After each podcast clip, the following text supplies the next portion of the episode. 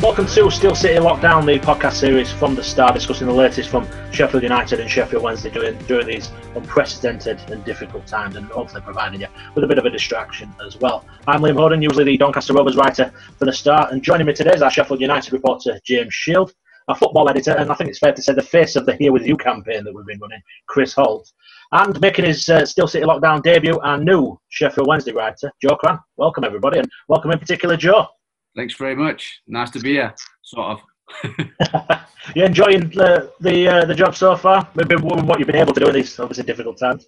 Yeah, yeah. It's, I mean, look, it's it's all a little bit of a still a bit surreal for me, to be honest, because um, I've started a new job, but I'm still in, in Johannesburg. So you know, I, I I've kind of started a new job, but I'm also going through exactly the same routine. But for for a Wednesday out, you know, I grew up supporting the club and stuff, so. Um, I've got to talk to, to Mark Pembridge and Jose Cimido and you know, Mark Bright and people like that. So it's all. I'm just. I, I'm kind of in the. Um, I suppose like in this, this out of body phase at the minute, where I'm just getting to write about people that I you know grew up watching, which is which is brilliant. I'm loving it. Yeah. So just waiting now for that football to actually kick in. Yeah. Yeah. Look, it's actually.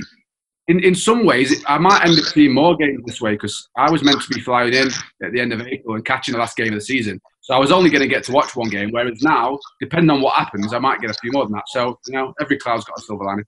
Yes, yes. We were hoping that when we got to speak on this kind of format that we'd be talking about something a bit more concrete um, in terms of restarting, whether that be the Premier League or the Championship, hopefully both, I think.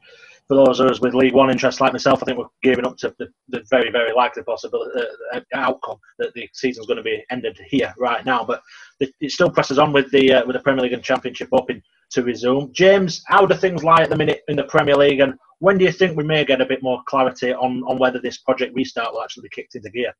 Well, I think the short answer when we're going to get some more clarity is uh, is going to be that when when certain clubs uh, realise that there's going to have to be a compromise. Uh, if uh, if English football is going to restart again, I mean clearly they're working towards that June the uh, June the twelfth restart date. Although you know there's some talk that that may well now be be a week later, be be June the nineteenth. But what's clearly coming out of all the meetings uh, that the Premier League clubs and all of the other bodies that are going to be involved in this in this decision, such as the P F A and the League Managers Association, is that everybody has clearly got their own point of view. Everybody's got their own idea on what's going to happen. And that goes all the way down to the players as well. But ultimately, we're going to have to reach a point where I think that certain individuals involved in the negotiation process realise and understand that because we are in such a, a difficult and a delicate situation, there is going to be no perfect scenario at the end of this. Mm. And something's got to give. So when I think, you know, a few heads are, are, are banged together, and I think that's what's going to have to happen, uh, and possibly a few threats made in, in terms of when the season has to be has to be finished by, or has to restart by, I should say. I think that's when we're that's when we're going to know. I will say I understand the arguments that have been put forward by an awful lot of uh, an awful lot of clubs and managers, but ultimately, you know, people are just going to have to accept that they're not going to get everything that they want out of this situation. I suppose, Chris, looking at it, if the season were ended and decided in a different manner other than it being decided on the pitch, a lot of these clubs that are uh, sort of raising objections to the potential ma- methods of, of restarting and playing at neutral venues and things like that, they might have their fate taken out of their own hands and be relegated anyway, because there seems to be a very, very strong desire to to have promotion and relegation regardless of what happens over these uh, these next few weeks. Yeah, like you're right. I think they kind of have to be careful with the wish for in some sense, because if it's if it's taken out of their hands, then mostly the bottom three, they're gone, and that's, and that's the end of it. But listen, I, I, as James said, I can completely understand where where all these clubs are coming from. If you were a fan of of any of them, you'd want exactly that from from you know those people who run their club, that they would do everything in their power to. to make sure that you get the best possible, like the best possible scenario that, that suits you, and and you know that's just the way it is. Really, you know, just have to. There's going to be a lot of to and fro, and it, do you know what? At some point, it wouldn't surprise me if we ended up with a kind of not a similar scenario, but a little bit like what happened to um, to Sheffield United with the, the whole Carlos Tevez thing, where suddenly if people are being are putting up too many um, hurdles in the way, then they're they're offered a few quid to kindly take yourselves off, if you see what I mean. Yeah. I'm not saying that's an option or anything like that. I'm just saying we we seem to be going down the road where there's so many stumbling blocks and people with vested interests that, that something's going to have to give. Yeah, certainly is, certainly is. Joe, from a Championship perspective, how are things looking? I know there is still that strong desire to kind of match the Premier League and be back up and running on that June twelfth date, but how, how do you see it at the minute? Look, I think there's there's probably still a massive um, a massive issue going on with, you know, the players as well, in terms of they've they've obviously been telling, told all these rules that they've got to follow now. You know, you've seen this stuff about, you know, not getting booked for spitting and all that kind of thing. Um, and if if they're given this big set of rules to follow, I'm sure a lot of the players will look at that that big list and go, well, if we're having to follow all this stuff, is it really that safe for us to play? Um, so I think that's that's that's one thing. Um, they, they've obviously said they can. They're looking at trying to get back to training on the twenty-fifth of this month. Um, whether that is, is another date that's going to be passed on, because that's what seems to be happening. They seem to be setting dates. Not to be not to be rude, but it kind of seems like they're setting dates for the sake of setting dates at this point. You know, there's been a date set and then it gets shifted, another date and then that gets shifted. Um, but obviously, it's it, it, they, they want to try and finish the league. You know, it seems like the bulk of the league wants to try and get it finished, just like in the in the Premier League. But whether that is something that is, is feasible in the coming weeks, I, I honestly I don't know. It's as as, as James and Chris have both said, it, it's it's a very difficult situation, and I don't en envy anybody involved. Um, it's, and I think it's, it's made more complicated for, for a team like like Wednesday, because, you know, they really don't know where they're at. They're, they're kind of mid-table, but because of this E F L case that's hanging over them as well, they're mid-table, but they could also not be mid-table. You know, if if something, if if a points deduction comes in and they get docked twelve points, then all of a sudden, their uh, what what they prefer might change. So they're, they're in a very a very tricky situation at the minute. But, you know, I just. I just hope that we can get some kind of a, some kind of a, a collective agreement, because we we need someone to put the foot down, really. You know, until that point, like like Jim said, it, it's going to be. But I want that, and but we want this, and this suits that team. And ultimately, we need someone to go, look, this isn't going to suit everybody. We know that it's going to, you know, it's going to annoy some people, but this is the best way forward. And sorry, but you're going to have to deal with it. I think it's it's worth mentioning this is something that sort of crosses, you know, the uh, the Premier League and the Championship divide. So it's relevant to.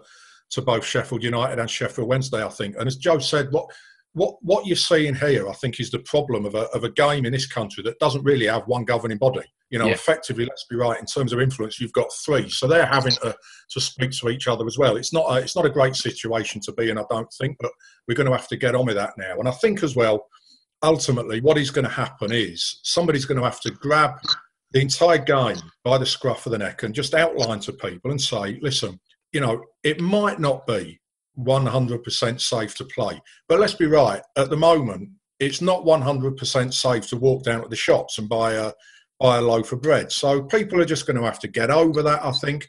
And ultimately, if we're in a situation where some players don't want to play, do you know what? That's fair enough. You can't criticise anybody for, for wanting to put their own health and their family first. But I think we are going to have to reach a point very, very soon where the clubs of those players say, do you know what, the overwhelming majority probably of, of your teammates actually do want to go ahead with this season. So I think we're just going to have to, uh, to go ahead without you. Otherwise, we'll be sat here in three months' time having exactly the same conversation. While people are still sat in, in, the, in the street doing congas. Mm. Yeah. it, it's, um, it just...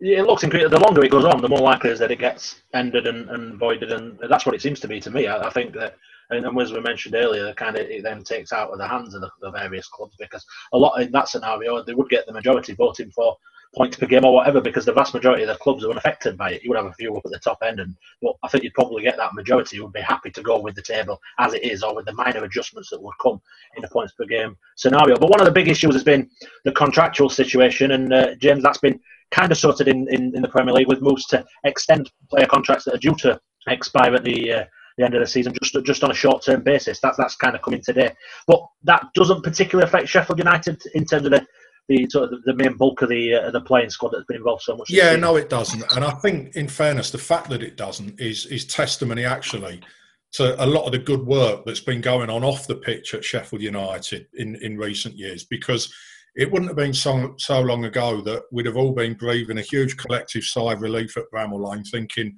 that's great, three quarters of the first team or half the first team are actually going to be available for the end of the season. But, you know, there are some contractual issues that they've got in terms of resurrecting talks about extended deals, and they'll they'll do that at, at some point later this year. I think Chris Wilder quite rightly made the, made the point a couple of weeks ago that it, it probably wasn't the done thing to be to be seen to be uh, awarding enhanced sort of pay packages to to players while half the nation, it seems, is is sort of being furloughed or is, is you know are, are worried about their own livelihoods and jobs. But yeah, mo most of the players that uh, that are going to be or that, that, that were scheduled to be to be out of contract on May the thirtieth at, at Bramall Lane, I think it's fair to say they're not regular first team starters, uh, and it's important as well just to.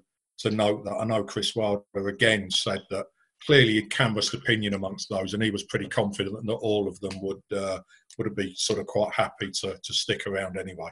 Yeah, bit of a different situation at Sheffield Wednesday, and I'm assuming that if the Championship's going to be serious about kind of restarting, that they'll go down this similar similar route if if they can get that through in terms of extending those deals on a short term basis, but.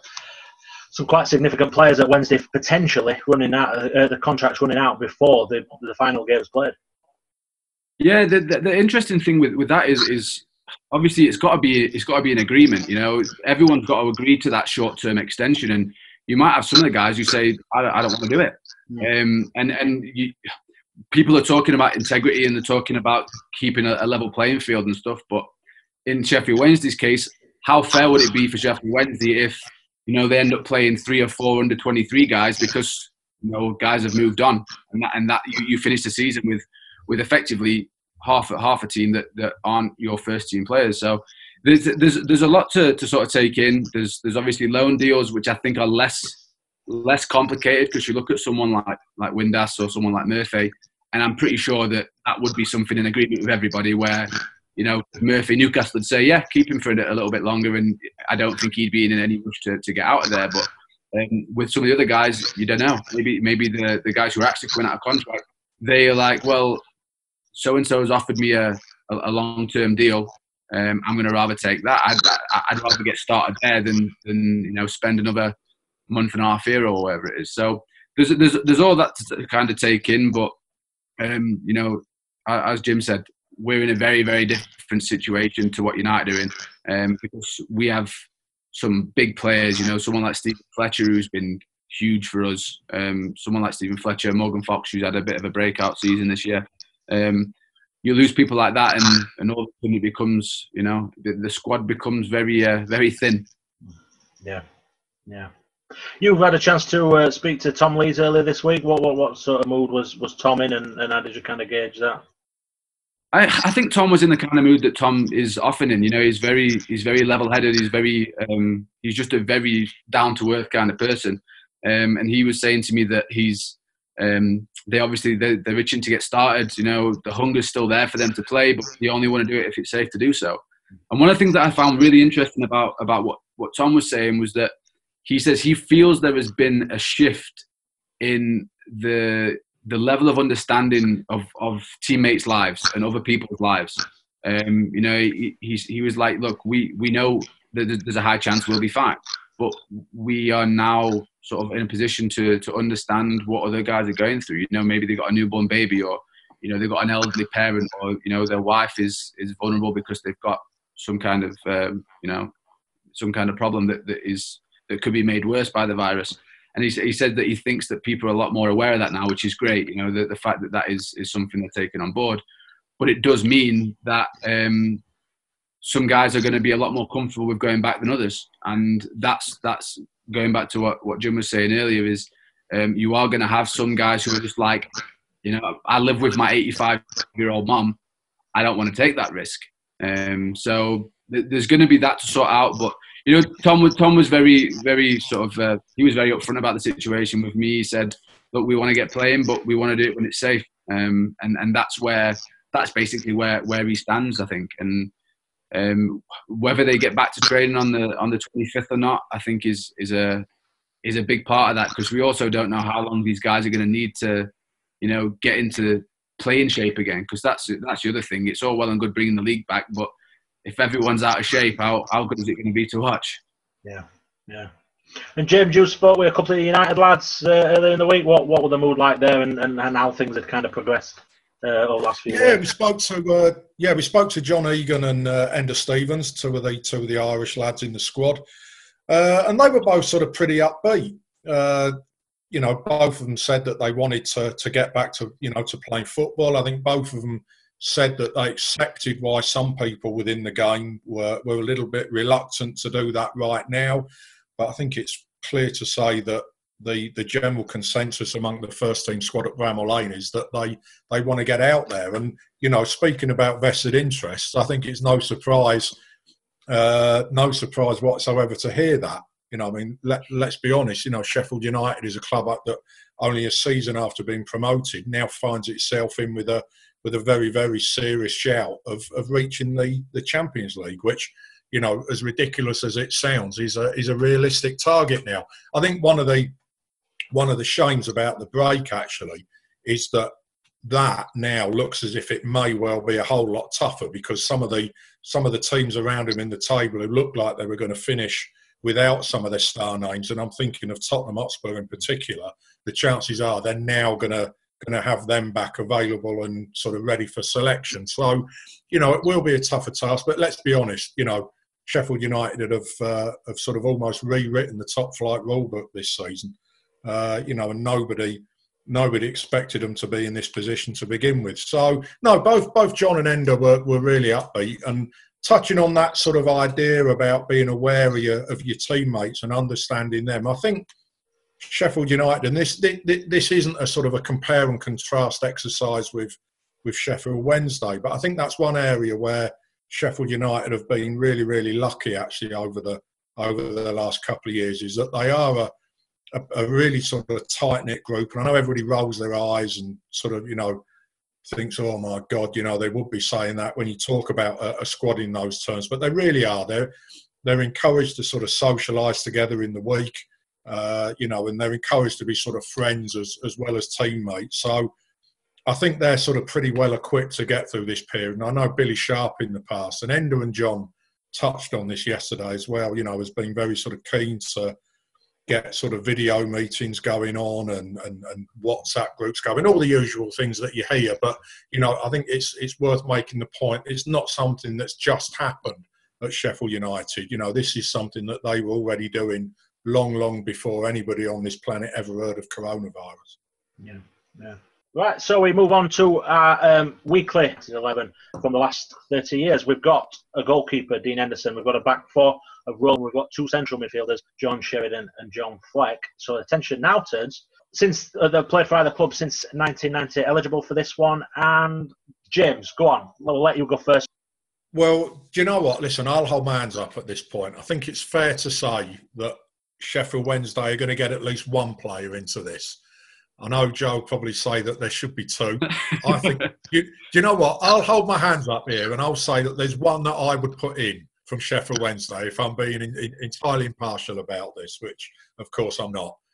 Uh, just in terms of, of people I think who, you know, could be in the running, and everybody's going to laugh at this. We were having a little joke amongst our, ourselves earlier this week, weren't we, about Chris Basham, because, you know, that, that's a lad who can can play anywhere on the pitch, and anyone who's seen him rampaging down the flanks in the in the Premier League, although you know, will know that although he's not a winger, I think he'd make a, a pretty mighty fine one.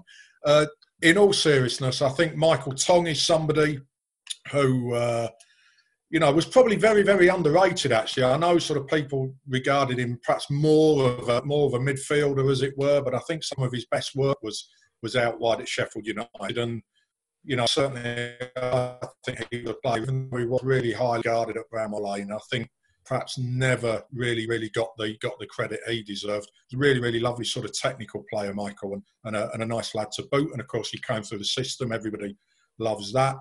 I think the one United player, uh, and I've written it down again, so nobody sort of can accuse me of cheating here. I think there is a Sheffield Wednesday player who, who should get in here. I think the one United player who's got to get in here, though, is Glyn Hodges. Glyn Hodges. Why, why Glyn? I just think, he, again, he was, he was a lovely player, wasn't he? I think, you know, he had it all. Uh, you know, he was somebody I, I actually sort of saw play before I came to Sheffield. And, you know, he was a player that, you know, opponents certainly feared. I think opponents on the pitch and, and opposition fans. Beautiful technical player, had a little bit about him as well. And I think the other great thing about, about Glyn is that, you know, he almost became sort of an emblem on the on the terraces as well, didn't he? You know, he, he became more than just a more than just a player at Sheffield United. And I think it's fair to say Sheffield United were the were the team that, that saw the saw the best out of him as well. He was a, you know, they, they were quite sort of, and I don't mean this in a bad way, quite an aggressive sort of physical side at the time. But, you know, they had some really, really good players in that team as well. And, and Glyn was certainly one of those who sort of spread a veneer of, of real sort of silky quality across the, the whole thing. So I think I think Glyn really, really has got to get in there. The other one, can I just say the Sheffield Wednesday player? So I don't have to hold up my sign again. Glyn Hodges and Chris Waddle. I don't think that was ever up for debate, though, was it? I mean, Waddle was going to be in there. I, d I don't think that... I think I'd have been I'd have been crucified in my first episode if I decided not to put Chris Waddle in there anyway. So. Flags. This is, this is done. Yeah, we can call it a night. We can just finish it now. I think yeah, it's no, the one I, player I, that we're faster than any yeah. No, I, I, you know I what? I would I wouldn't like to be a defender. Actually, I wouldn't like to be a fullback facing those two in a you know in in, in a team as well. I, I think I think again they could play pretty well together. So that's what I'm going for. Joe, over to you, mate. Look, I, I like I say, there's, there's absolutely no no arguments for me on on the on the on the Wednesday one for sure. Waddle was one of the first one of the first players I remember. Um, Apparently, I don't remember it, but apparently I used to go to games when I was about, you know, four or five, and I, I'd say to my dad, which one's Waddle? Which one's Waddle? Um, and that was like, so some of my best memories, early days of, of, of him. Um, actually, when I was speaking to Mark Pembridge this week, he said that he came to Wednesday in ninety-five, and obviously Waddle was coming to the end of it at that point. You know, he was in his twilight years, should we say. Um, and he said he looked, everyone thought he was so slow, but then he'd drop a shoulder and you'd be like, where's he gone? Like, we, I, I don't understand how he's got past me. Um, so Chris Waddle's, you know, definitely there. Can we can we pick players that are just at a very certain point in time? Because Jermaine Johnson in the last six months before his contract expires was unplayable. Like, J J at that point, when he was playing for a new deal, was untouchable. Do, do, do you know why? And again, I'm, I'm going to I'm gonna settle, and I, I, like I say, I get it out of the way very early. I'm going to settle on Glyn and Chris, is because you touched on it there, Joe, as well. I think the sign of a truly great player at any club is one that, I don't know, let, let's say, for example, you ask any sixteen-year-old now or any thirteen-year-old or twelve-year-old on the terraces at Bramall Lane or at Hillsborough, they will be able to tell you all about those two players. You know, they'll have never seen them play. Yeah. Uh, they might have seen them as sort of slightly more portly, rotund men walking around the, uh, walking around the city or on television. Uh, you know, so they... That's how they know them, but they'll still be able to tell you all about what they achieved as players. Yeah, there's a legacy there. The club, you know, and, and that is, I just think that's the sign of a, of a truly, truly great player. One whose sort of legacy gets passed down through the through the generations from father to son, et cetera, et cetera. And I think both of those two tick that, you know, tick that particular box. Yeah, I mean, there's a, there's a, there's a, you know, there's a few guys that, you, but I, I also think it's difficult when, when you, when you, when your life spans, um, a good time and a bad time, it's, you've got to try and maintain a little bit of context as to when things were. So, you know, you look at someone like Waddle and how good he was um, playing at the level that we were at then. Um, and then you look at someone, uh, for, for me, like one of my favourite players when I was in my sort of formative years as a football fan was Chris Brunt. Chris Brunt was great for us, but you also compare that, that generation and when he was playing, you know, that was nowhere near the, the Premier League level of, of the guys that were there then. Um, I mean, I look at someone like Carbone. Carbone was, he was my idol growing up, and I think, you know, I, I think I, re I read today, actually, I think he's the highest scoring Premier League footballer to never score with his left foot. He's, he never scored with his left foot once at any point in the Premier League. Um, but yeah, so Carbone, Carbone was, was a wide player that I, I loved. But I, look, and I, I don't want to be accused of just settling because I'm, it's my first day and I don't want to rock the boat. But I, like, I'm genuinely all right if we have a Wednesday player and a United player on each week. I'm, I can deal with that. That seems like a pretty decent compromise. The final the final vote goes to uh, the man in charge, Chris Holt, and I think the fact that you mentioned uh, Chris Brunt will probably give him something to think about, just to me mention of that. Um, but um, Chris, any thoughts at this point? Any any sort of suggestions yourself? Um, no, um, I, I honestly could not. I, I could not think any further than Chris Waddle no. at, at any at any point in this. I think if we were to go through this team that that we're building here, I, possibly aside from Shays last week, I I don't think, or well, maybe we'll come to the forwards, but certainly Chris Waddle was a player. If you didn't have him in this team, we may as well all wrap it up and not show ourselves in public ever again. Um, outside of that, uh, James is bang right about Glyn Hodges in a team that, if we're totally honest, didn't have much guile and, and trickery. He, he kind of stood out in amongst the the hard men and the the. I don't want to say hoofers and booters, but it, they, they were a very direct team, and and so and w- which is probably why Glyn did so well, because it, it was kind of a, a the only balance that they had, where you know they're lumping it up front all the time, but then every so often give it to Glyn and he's tearing down the wing and firing across in from a from a different way rather than going from back to front. Um, outside of that, you mentioned Brunt. I think Brunty's best days weren't at Wednesday. Mm. I think his, his formative formative years were at Wednesday, but he, he certainly rose to prominence um, elsewhere at, at West Brom, or however good he was at Wednesday. Um, and Carbone was just class, just a just a very classy, typically Italian. I'll I'll never get over watching him for the first time. Honestly, like that will stick with me forever. Just it was because obviously that at that point that, that that Wednesday team was very British. You know, like it was a really like um, overly British side. It was like Peter Atherton and Mark Pembridge and Guy Whittingham and those guys. Um, and then you had Carbone come in and then Di Canio the season afterwards. And I was just like, what's going on? Like, who are these? Who are these people that they brought in? Like. And, and why do they play so differently? Because Carbone was like nothing I'd seen before. You know, Carbone just, the, the, everything about him was, and I think his hair was part of it. You know, he had long hair and he had a, a hairband in as well. And he wore, he wore red boots. And then he, we had a yellow kit at one point and he wore yellow kit, yellow boots to match that kit. And I just thought, there, this is me, this. This is, this is my kind of footballer. Yeah, it's a good shout, Carbone. I think we're struggling. It, it is another one that, I think there's been a few on the United side of it that were kind of struggled to fit into a position and maybe kind of offered them in, in, in trying to squeeze them in, in a little bit. Obviously, Carbone played in a variety yeah. of different positions for Wednesday, but as you say, yeah. very, very, very, very talented footballer who made a very big impression for Wednesday. Um, he did an interview with um, Graham Hunter, the, uh, the, the the Spanish football expert, and a part of Graham's podcast, and he spoke about when he got the ball on the wing and they were running down the wing and hearing the wooden seats at Hillsborough pop back in excitement. I don't think there's that. That's so evocative and that's so spot on of, of what, what sort of player Waddle was and what how highly regarded they were they were held by Wednesday fans as well. I think obviously he's a nailed on uh, player in, in, in this team. But Chris, we're going to leave the final choice up to you. Um, I th- I th- we seem to be heading around at our Steel City split again. Can I just um, jump uh, in very very quickly and and just say, is a sorry Chris, I do apologise. It. It takes a really brave man to be a winger. And I'll tell you a story about somebody who's obviously not been put forward for this, albeit it was, again, he was a good player, really nice guy. Goes back to Neil Warnock's time when Paul Ifill came in. And I think being a winger, it's a different type of bravery. You know, they often get sort of portrayed as being these fancy dandies who are all about skill.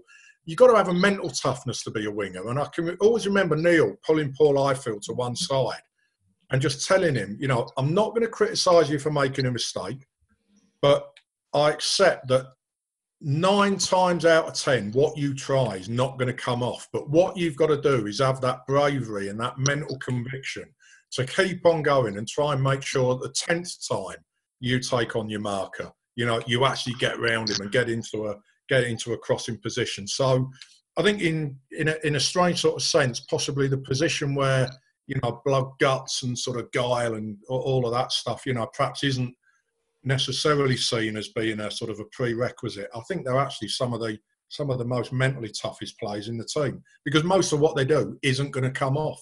Yeah. Do you remember yeah. the time? Well, you, get, you, you get lumps kicked out of you, don't you? you? You're like part of your job as a winger is to take a hit. That's, you know, that's kind of what you're, you're doing. um, because, like you said, they are the quick ones, so the ones who are always trying to get past the man. And you look at someone, and, and I know it's not Wednesday or United related, but you look at someone like Neymar, and, you know, he goes down easily, but he goes down because he's kicked a lot. And that's because he has that, you know, that mental capacity to go, the last three times haven't worked, the next four or five, I'm going to make sure they do. And I think, I think you're spot on. I think you're one hundred percent right. Like, the, the mental toughness that it takes to, to try and take on a man nine times and then go, the next one's going to work is, I mean, that's a, it's a really impressive skill set to have. Chris, that final vote, what are you saying? Uh, I'm still tempted to put Hodler in twice, or Huddle, Waddle, sorry. I had, had Hodler and Waddle in my head there. Um, yeah, I've got to put Hodges in. So um, well, probably, probably because he, he he he stood out in that team. He was he kind of very different to, to the rest of the team. Yeah. So that's Waddle and Hodges we've got today. That's his first sort of blade from the past that we've had. It's always been that kind of yeah. fifty that split between the old Wednesday and the new United, and but yeah, that's the first one from a from a different era that we've had for uh, for either of them. So interesting one. So yeah, running through what we've got so far: Dean Henderson in goal and a back four of Roland Nielsen, Des Walker, Chris Morgan, and Enda Stevens. A midfield four now of Glyn Hodges, John Sheridan, John Fleck, and Chris Waddle. So next week should be interesting, um, and some some big big names to be thrown into that one. And I think there's going to be some serious debate because there's a few that you can see getting, the, getting thrown forward. We're going to have some back and then after that, we'll probably... next week. I, I hope so. I think he is. I think he is. So we could, that, that could be a long one. We might have to do a special just not talking about anything else other than uh, these two forwards that we're going to pick. You know, some of the names that we've, we've suggested that didn't quite make it, maybe putting together a bit of a bench and having a discussion about the managers as well. Um, but yeah, still plenty of work to do on that team, but it's shaping up quite nicely at this point. Um, usually I like to throw to the lads and uh, see if there's anything that they've written this week that they're particularly proud of that I'd like to sort of direct people towards if they've not seen it. So, Joe, anything that stands out for you? Maybe over the last couple of weeks since you've arrived that you've been... Yeah, there's been a, there's been a couple. I, I, I really enjoyed putting together a piece on the uh, the Intertoto Cup when Wednesday played in nineteen ninety-five. Um, I spoke to Mark Pembridge and Mark Bright for that one, which was which was good. Um, obviously, quite a lot of Tom Lee's content that, that came out of uh, of my chat with him, which is all all on the on the site now. Um, I spoke to, to Semedo about Ronaldo. Uh, he still wants to bring him to Hillsborough. That's just gone live. You know that went that went live tonight. And I'll also have a long read on on Semedo coming up. He talks about you know um, what he thinks is has gone wrong at Wednesday since he's left. You know his biggest regret when he was there. So that's all that's all kind of coming. Um, and I think one of the the, the bigger newsy stories that, of, of the last week was the fact that um, Osasuna Ogide, um Wednesday are trying to tie him down long term. They've got an option, but they want to make sure he's there for a, for a long time to come. And I think that's that's some some uh, some good news for Wednesday Arts because because Osasuna looks like he's a uh, he's he's got a lot of a lot of, a lot of uh, ability to to come through. Yeah, yeah. James, anything you want to pick yeah, out? I enjoyed uh, speaking to Steve Sylvester, the sports psychologist, on on Monday. He was discussing the sort of the mental and the psychological challenges of, of playing behind closed doors. Uh, always always a really interesting guy to, to speak to. And he was coming up with a couple of ideas about why he thinks Sheffield United, this Sheffield United squad are sort of pretty well equipped to, to thrive in that in that sort of scenario and, and just giving them a few pointers that they could they could possibly work on. He's, he's someone who's very, very close to, uh, to Chris Wilder. I know there's an awful lot of respect between the two of them, and Steve's worked with some some really really top names in sport, not only in football but but snooker and, and cricket. So so yeah, really really enjoyed that. It's always a pleasure to speak to to John and Enda Stevens. They're two sort of quite sharp lads actually. You can have a little bit of a laugh with them, but they always sort of make a, a good point in a in a serious manner too. And I've just been putting something together today that's gone online now, uh, but it's going to be in the in the paper tomorrow. It's sort of doing a little bit more globetrotting with uh, with Sheffield United, just talking about how they're, they're looking to take the Arabic-speaking world by storm now after after conquering Eastern Europe, as we've we've already documented earlier this week, uh, earlier this month, sorry. But there's there's some interesting stuff in there and some sort of quite startling figures as well, actually. Sounds very good, very good. Chris, anything you want to pick out? Um, yeah, I'll echo what James said about his um, his, source, his sports psychologist story. I really enjoyed that. It's nice to get a a different angle on things. Um, obviously, that's that's been important to us at these times where you're trying to find, try and do something a bit different, because there's so much stuff going around that sometimes we just like to look, take things at a, at a different angle. So I really enjoyed that. I really enjoyed Joe's piece with Tony Maiola, which is a kind of uh, story very, very rarely or or not not told at all, about how he came along with John Harkes at the same time, and and for one three one reason or another, work permits and other other issues, never quite managed to, to sign for Wednesday despite them them wanting him, and and he kind of bundled around England a little bit before ended up going home. And um, yeah, it's just a, just a really good, some really great pictures to go along with that as well, that we we dug out of two very nineties looking Americans standing on a hill in Sheffield overlooking the city. And um, yeah, it was kind of a fish out of water type of thing. Um, and, and just um, on a more on a more somber note, um, the designer of the the iconic and I should say best Sheffield Wednesday badge uh, sadly passed away recently. So um, I've I've I've spoken to his daughter this week, and I've, I've just put a story online there now. So um, some nice stories from her about. What it was like growing up, and they're not a they're not a very football household, so it was it was kind of unusual that their their dad, who was a respectable bespectacled art student in the seventies, who come up with with this with this badge that has had such an impact on so many people. So yeah, I've spoken to his daughter about it, and she's obviously very proud of, despite not being much of a football fan, or her family's not much for football fans, they uh, they're obviously very proud of the legacy that he that he's kind of left behind with that beautifully designed, stylized Sheffield Wednesday badge. Yeah, yeah. Well, you can read that and all the uh, the top work over on the star dot co dot U K. Uh, if you're out and about as well, please pick up a paper, or maybe even consider a digital subscription as well. It's greatly, greatly welcomed. Before we go, as obviously the I T V are doing the thing with we going through um, Euro ninety-six and things like that. But has there been any sort of football-related stuff that any of you have watched that you think could put people? I, I watched the Diego Maradona documentary a couple of weeks back, and that is just insanely good. Yeah, I'll, I'll, I'll second that. I actually saw that at the at the cinema, but uh, that was I think that would be before Christmas, wouldn't it? I've lost track of time, sort of in these, you know, behind this lockdown wall, as it were. But no, that that's brilliant. I mean, I think the the great thing about that programme is, I mean, I'm somebody who loves Italy. I love Naples as a as a city, and obviously I love football as well. I don't think you have to be particularly sympathetic towards Diego Maradona as a person to to watch that, do you? Uh, no, I think and, you do become more sympathetic towards him when you've watched it, though. But I, I, yeah, I, but I think you can go into it, can't you, and really take an awful lot out of the out of the documentary, even if he's not someone that you particularly sort of admired as a as a person, rather than rather than yeah. football. Yeah, it's, it's it's top top drawer stuff. That yeah. the other thing as well, I've just been doing late on a night uh, is uh, just going through some of the old uh, the old Dutch. The old Dutch sort of footage as well of that great sort of Rudy Krol, Johan Cruyff, that that era, absolutely. Beautiful. I was worried. I was worried where you were going with that. Geez. Yeah, I know. I, I was as well, actually. Yeah.